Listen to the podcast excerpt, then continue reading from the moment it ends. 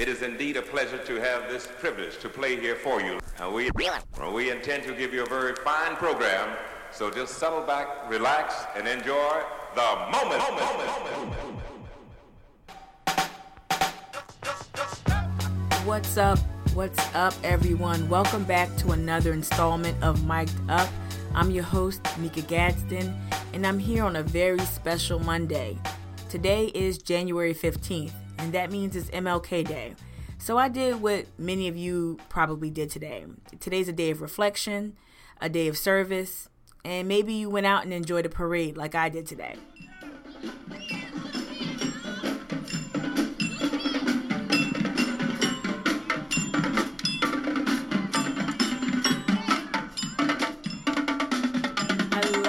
I love it. What you were just listening to was the sounds of the D.P. Cooper Charter School, the Marching Lions of Salter, South Carolina.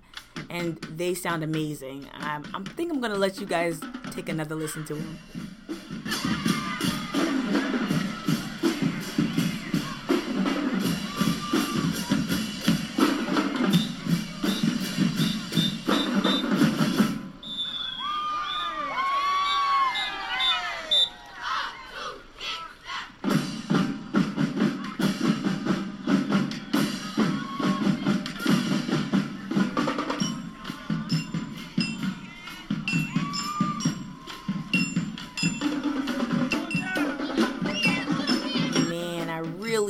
Marching bands. Thanks for indulging me, guys, and listening a little bit longer. I thought it was worth it. Um, today was amazing. The sun was shining. Everyone came out. I saw tourists. I saw my friends and fellow organizers, and it really warmed my heart. And I needed that because it was cold today. It was like 36 degrees, and I was freezing but it was worth it being out there and seeing the kids, the families, the pets all come out and celebrate such an amazing holiday. It's always worth it, right?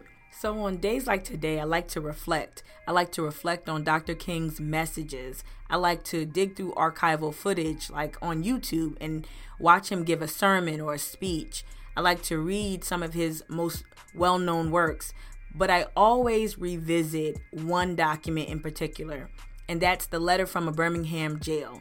It's arguably the most important document of the civil rights era, and it's so rich in content. It not only shows you Dr. King's frame of mind during a very tumultuous time, it shows you what he was dealing with with the leadership uh, outside of jail. A lot of religious leaders really question his motives, his tactics, and the timing of it all.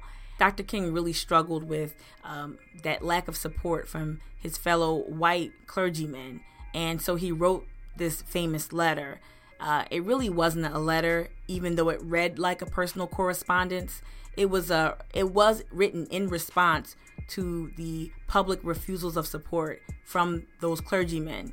And what it shows me is that when we're fighting for justice, when we're fighting for our rights and access to things like health care, uh, to better housing and better food, uh, you may lose a lot of support, especially if you continue to push harder. If you continue to push up against the establishment, things will get rocky, right? We all heard the cliche that freedom isn't free, but that's exactly right. And I think when an oppressed people really push uh, for their elected uh, officials or for their government to start advocating for them, it's always met with opposition. And that opposition doesn't necessarily come from Big Brother or our government, it can come from within the ranks. And I'm just here to remind you on Martin Luther King Day to just keep pushing forward, especially if you're fighting for your rights if you are fighting for access, if you're fighting for the silence and for the few and for the poor, please continue that fight and know that it will come with a sacrifice and you may lose support, you may lose fans. But if you know in your heart what you're fighting for is righteous, keep moving forward. And I also encourage you to continue to read the works of Martin Luther King, continue to read the works of, of Malcolm X, continue to read the work of anyone within the civil rights movement that that moves you. On a day like today, it's important to kind of just dig deeper and figure out uh, where to go next by first visiting our history and where we've already come from.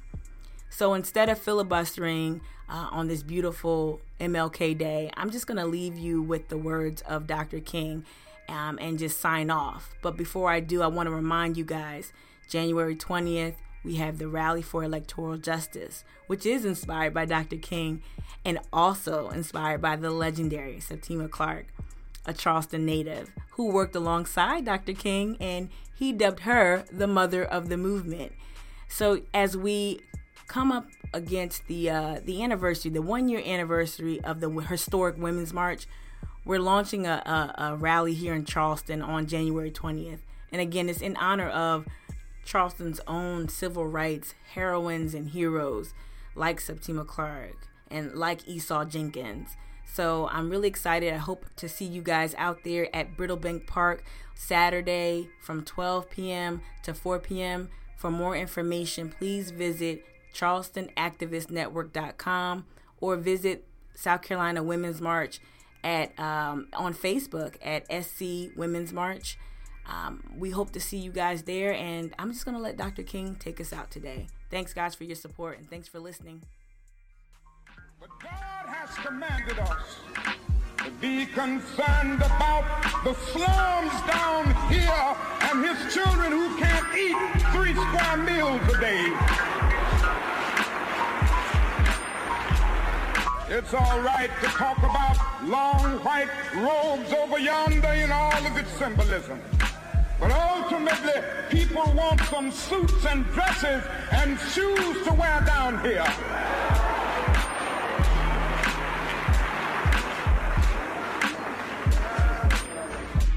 Now it doesn't matter now. It really doesn't matter what happens now. Like anybody, I would like to live a long life, longevity has its place. But I'm not concerned about that now. I just want to do God's will. So I'm happy tonight. I'm not worried about anything. I'm not fearing